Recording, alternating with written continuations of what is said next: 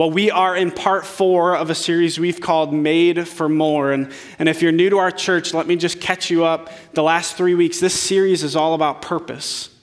And I think it's been such an incredible focus for us these past few weeks because it feels like we live in an increasingly purposeless world. And I think it's the cry of our heart for so many of us that our lives have meaning and that our existence isn't just a chemical coincidence. And when we talk about purpose for the Christian, it's really twofold. And one of those is the general, the general purpose that God has given to the church. When Jesus walked this earth 2,000 years ago, he took upon himself a purpose, a mission from God the Father to seek and to save the lost. And he died for that mission and was raised up again and ascended into heaven to sit at the right hand of the Father. But he passed the torch of that mission to the church literally by giving us the Holy Spirit. And so we believe that our relationship with God is not just about Jesus and me. That my relationship with God is not just about Jesus and me. If that were the case, then as soon as I put my hope in Him, He would have taken me up so that I could be with Him. But I'm still on this earth, and you're still on this earth because we have a mission to complete. And hear me, our church does not have a mission. God's mission has a church. Let me just say that again. Our church does not have a mission. We do have a unique way where we live it out, but God's mission has a church. That's one aspect of it. The other aspect of it is that we each have a unique part to play within that mission. And Paul, who we'll get to know a little bit today, he talks about how the church, the, not a building, the people of God is like a body. And each one of us are a different part. And no part of the body can say to another part, I have no need of you. But we all need each other to work together to accomplish the mission that God has given us. And so, my hope today is that we can bring some clarity, that we can answer this question How do I discover my purpose? We're going to be talking about, about your specific contribution to the body of Christ. And to do that, we're going to be following an early leader in the church named Paul. And we're to, he wrote a, um, a letter to the church in Ephesus, which is an ancient city in, in modern day Turkey. But we're going to see how Paul talks about his own mission and his own calling, and hopefully, hopefully, it'll help us discover our own. You ready for that? All right, well, we're going to be in Ephesians 3 today. We'll start off in verse 1 and 2. This is Paul speaking. He says this. This is the reason that I, Paul, am a prisoner for Christ Jesus for the sake of you Gentiles. Now, I know we don't use that word anymore, but Paul in his writings uses that word a lot. And 2,000 years ago, Paul was a part of the nation of Israel. He was a Jew. And the common understanding is that the God of Israel had only come for the Jewish people. And what, what Paul is saying is this is the reason that I, Paul, am a prisoner for Christ Jesus for the sake of you Gentiles, that when Jesus came, he broke down the dividing wall that was between Jews and Gentiles, so that because Jesus came for the entire world, not just for the Jews. And Paul's saying, This is the reason that I'm in ministry. This is the reason that I exist. And then he says this For surely you have already heard of the commission of God's grace that was given me for you. Paul's saying, Surely you've heard of my story. And that might have been true for his first audience. It might not be true for us today. And so we're just going to go back a little bit, 20 to 30 years in a different book of the Bible, and just detail a little bit of Paul's life. He wasn't even called Paul at that time, he was called Saul. He went by his Jewish name. And we're just going to, I'm going to recap most of it for us, but then we'll be in Acts 9.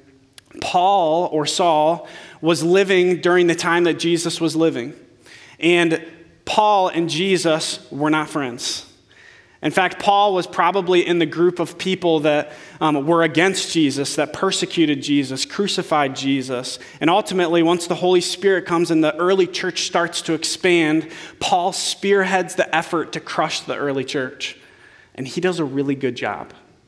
The church has to scatter out of Jerusalem to go anywhere and, and, everywhere to try to get away from this persecution. And in the midst of all this, Paul or Saul is promoted.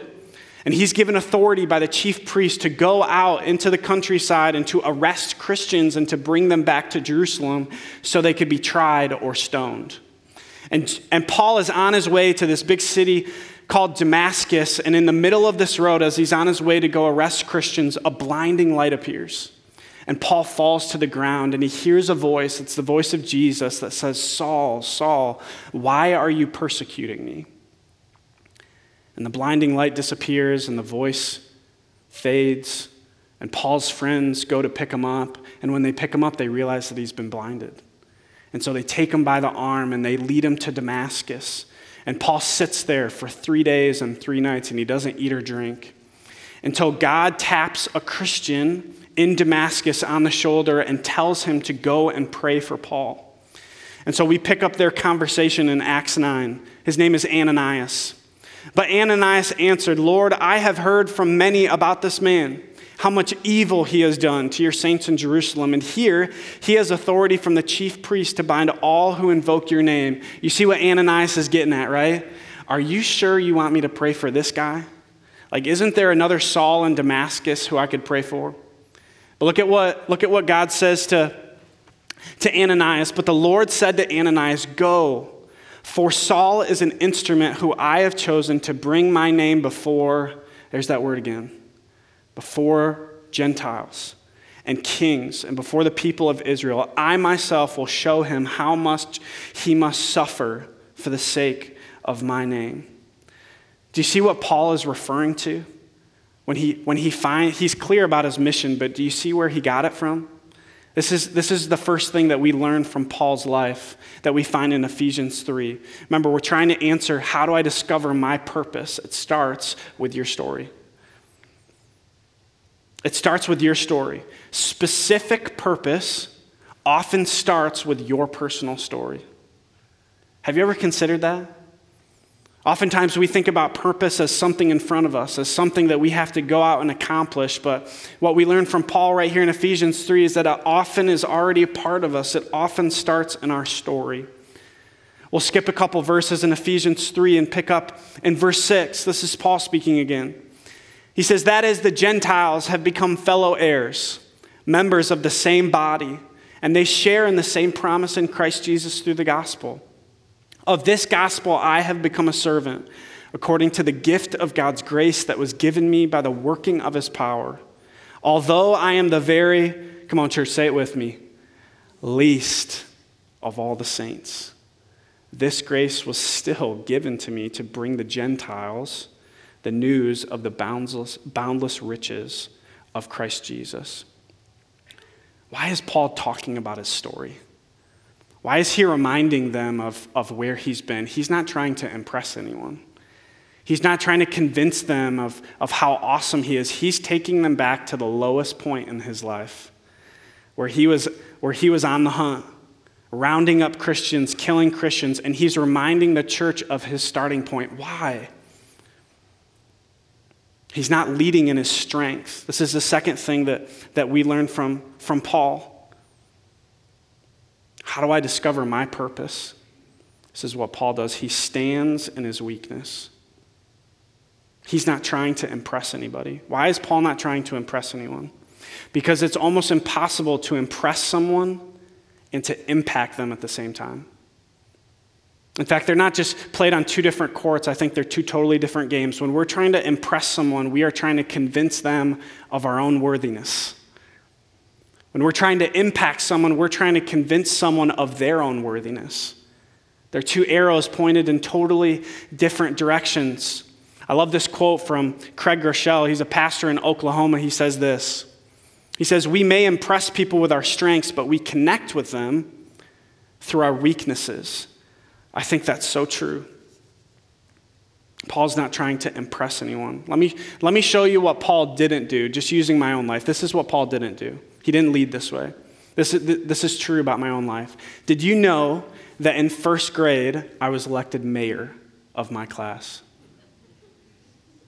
Pretty impressive, huh?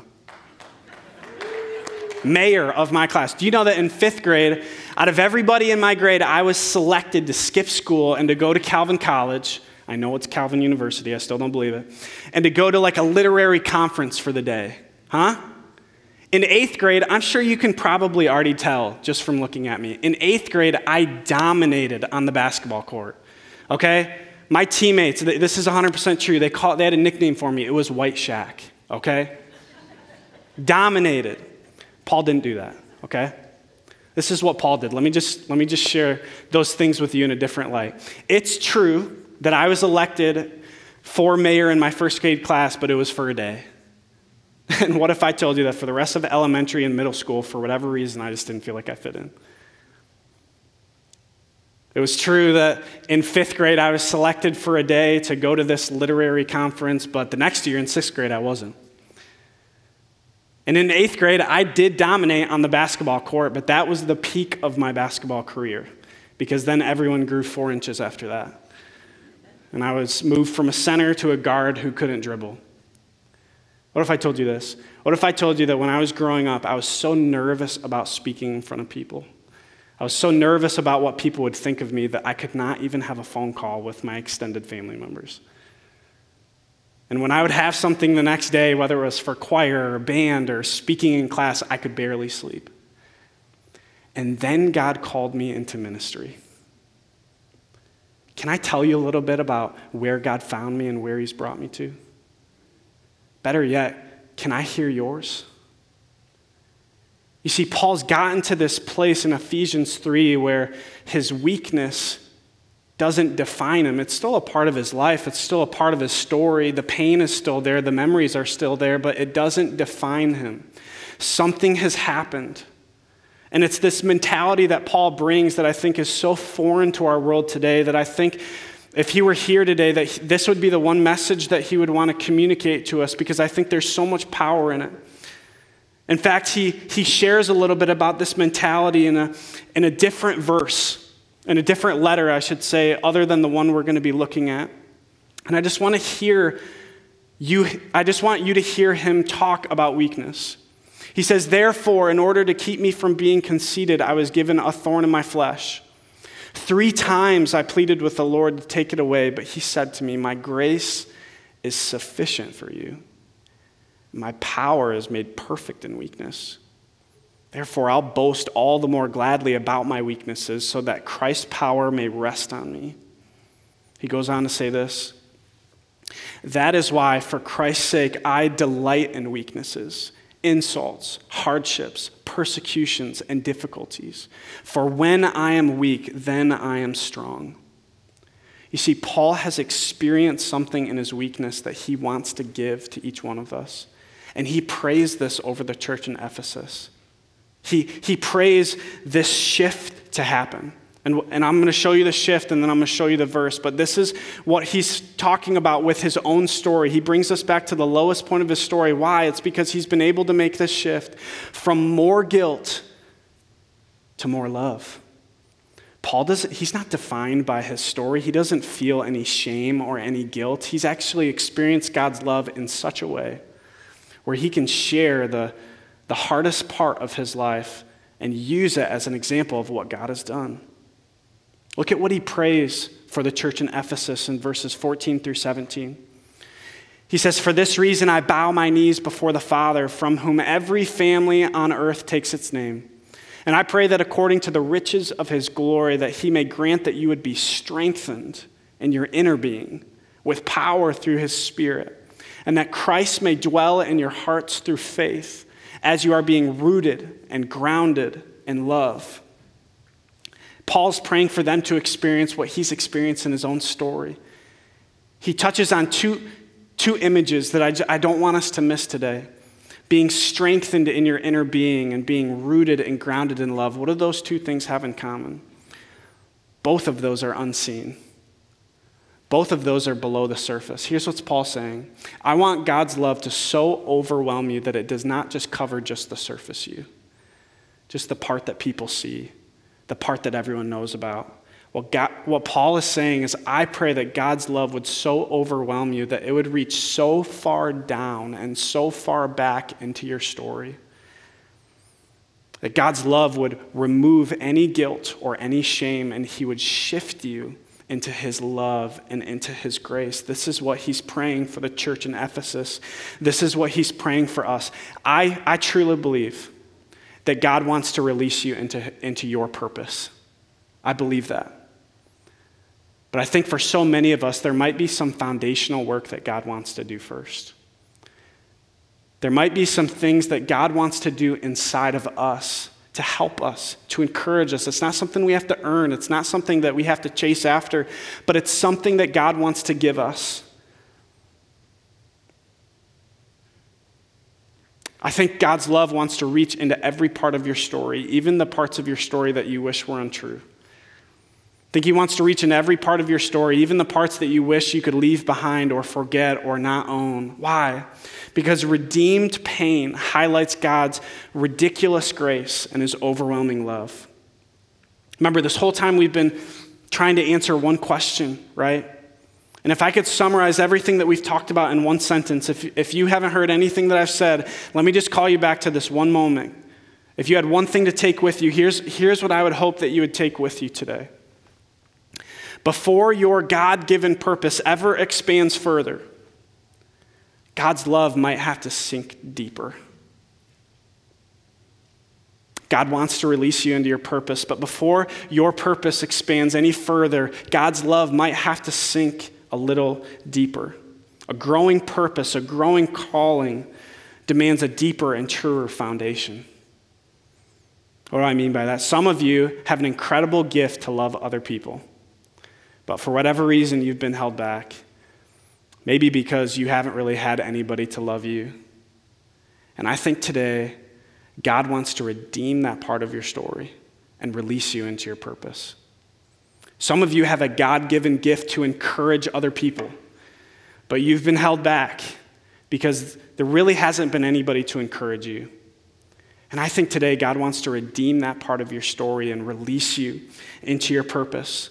Some of you have a God given gift to serve others. It's just how you're hardwired, but there's been something that's holding you back, and, and it's that no one has really ever served you.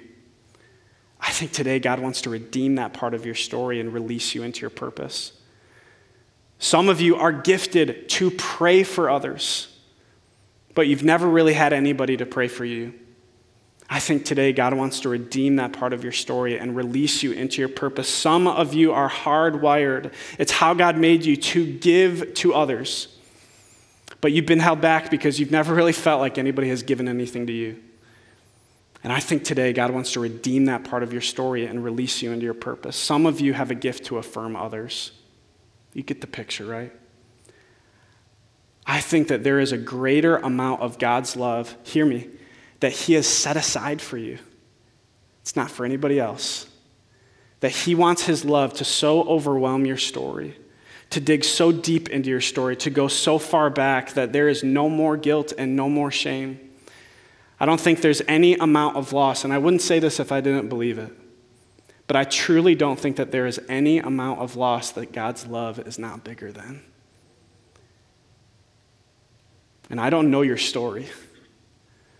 But I say that because I believe it with every fiber of my being that I would not be doing you justice today if I didn't tell you that God had more for you. And it's probably in areas of weakness or loss or pain. I think that's what Paul experienced that he could bring people back to that moment in his life because he knew the riches and the glory and the amazing love and grace and mercy that God had set aside for him. And if, and if God could do that for him, why couldn't he do that for you? Before your purpose expands any further, I think God's love wants to sink deeper. And if you're like me, as soon as you walk out of whatever room you're sitting in right now, it's on to the next thing. And our team just wanted to create a moment, just to clarify and hopefully crystallize what God might be saying to you. And so the team is going to come out and they're going to play a song.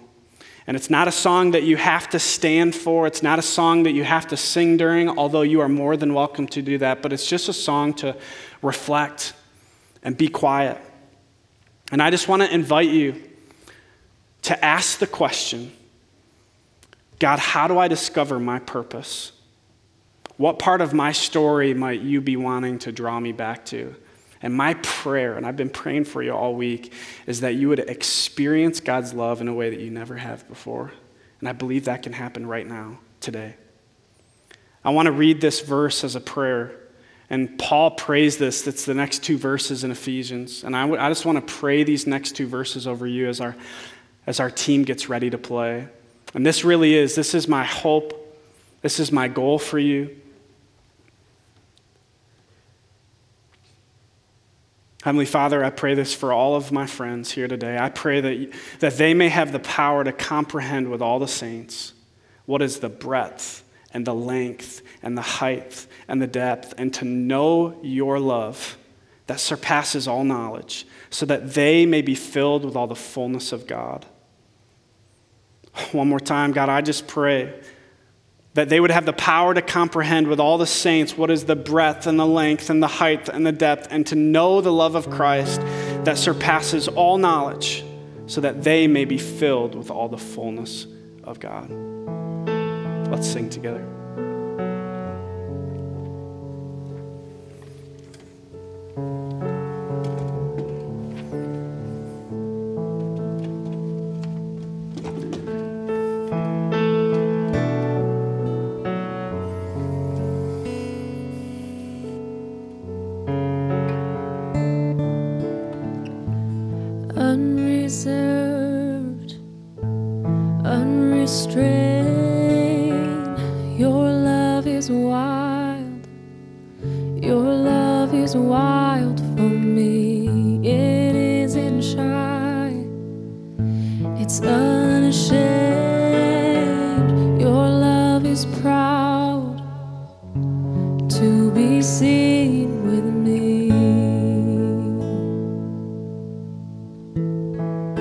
be seen.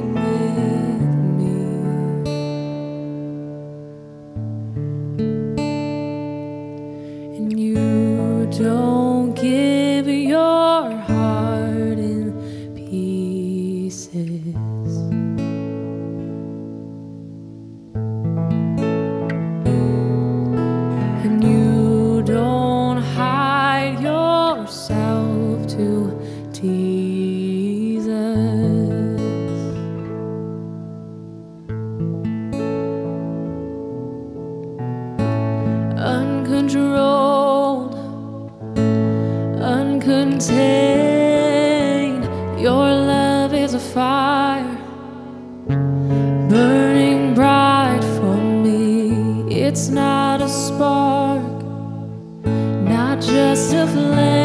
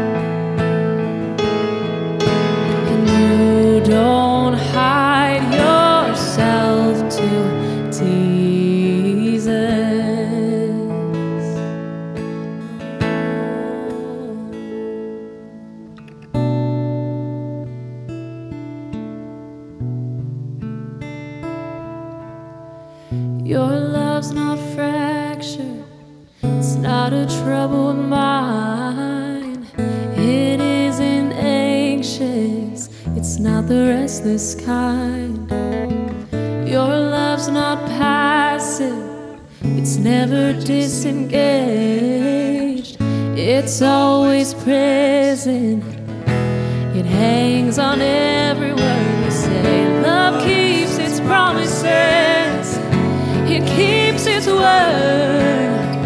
It honors what's sacred.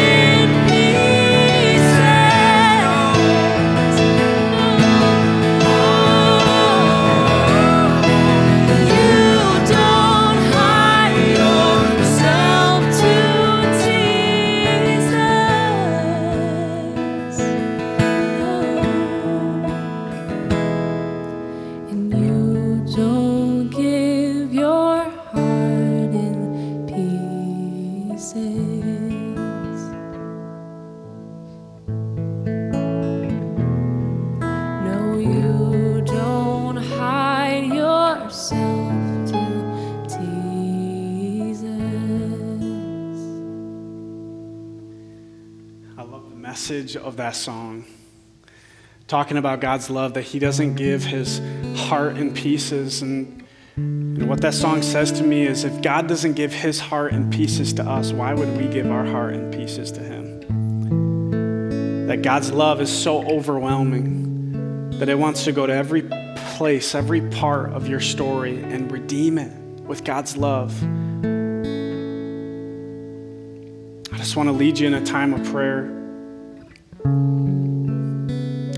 Let it not just be my voice. Come on, lift up your voice with me. God, we look to you today and we honor you. We put you in the right place, that you are above all things, that you are all powerful, and that you have dominion over every part of our story. And God, I just pray against shame and guilt. May they have no place in our lives. That there's no condemnation for those who are in Christ Jesus, that you don't hold anything over our heads, but you gave everything for us so that we could walk in liberation, so that we could walk in freedom. And if there's any person under the sound of my voice who is not experiencing that, God, I just pray that you would do a work that only you can do more than the words that I can say, more than the songs that we can sing. God, I pray that you would bring healing and restoration and rejuvenation to people's souls and their hearts and their minds, and that you would show them once again that, that you don't hide yourself from us, that you're not ashamed of us, but that you're proud to be seen with us, that you're proud of us as sons and daughters. And I just pray that all over this room and in every room that we're reaching online, God, I pray that your love would overwhelm people with how much you approve of them, how much you love them, and that you would make them new today, that they would be willing to, to hand over, to surrender the parts of themselves that maybe they're not sure what to do with. And finally, I just pray for anyone under the sound of my voice who isn't just thinking about an area of pain or hurt, but, but their whole life has been pain and hurt. And it's kept them from a relationship with you. And they've seen their pain and their hurt as, as proof that you don't care about them, that you don't want a relationship with them, that you don't want anything to do with them. And God, I pray that you would strike down that lie in Jesus' name and that you would overwhelm them with your love for them, how you've been chasing after them. And if that's you today, I just want to give you a moment to respond to your Creator. And you don't have to stand up, you don't have to raise your hand, you don't have to do anything to let me know, but just, but just pray this prayer after me to let Him know that you want to receive His love today because you do have to receive it. Just pray these words say, Heavenly Father, I hear you calling after me. I hear you inviting me in. And for the first time, or maybe for the first time in a long time, I want to answer your call. And to say yes to the promise that you've said over my life that you'll never leave me or forsake me. Just say this say, I'm so sorry for going my own way. I'm so sorry for taking my life up in my own hands, but I pray that, that you would save me and forgive me and help me walk in newness of life. God, I thank you for every single one of my friends. I thank you for your word and the truth that you have in it. And I pray that it would release people today, that it would empower people today, and that it would encourage people today. Because we gather here for you. And I pray that we would be different from having spent time in your presence. We love you, Jesus. And with everything that we have, we say a good amen and amen.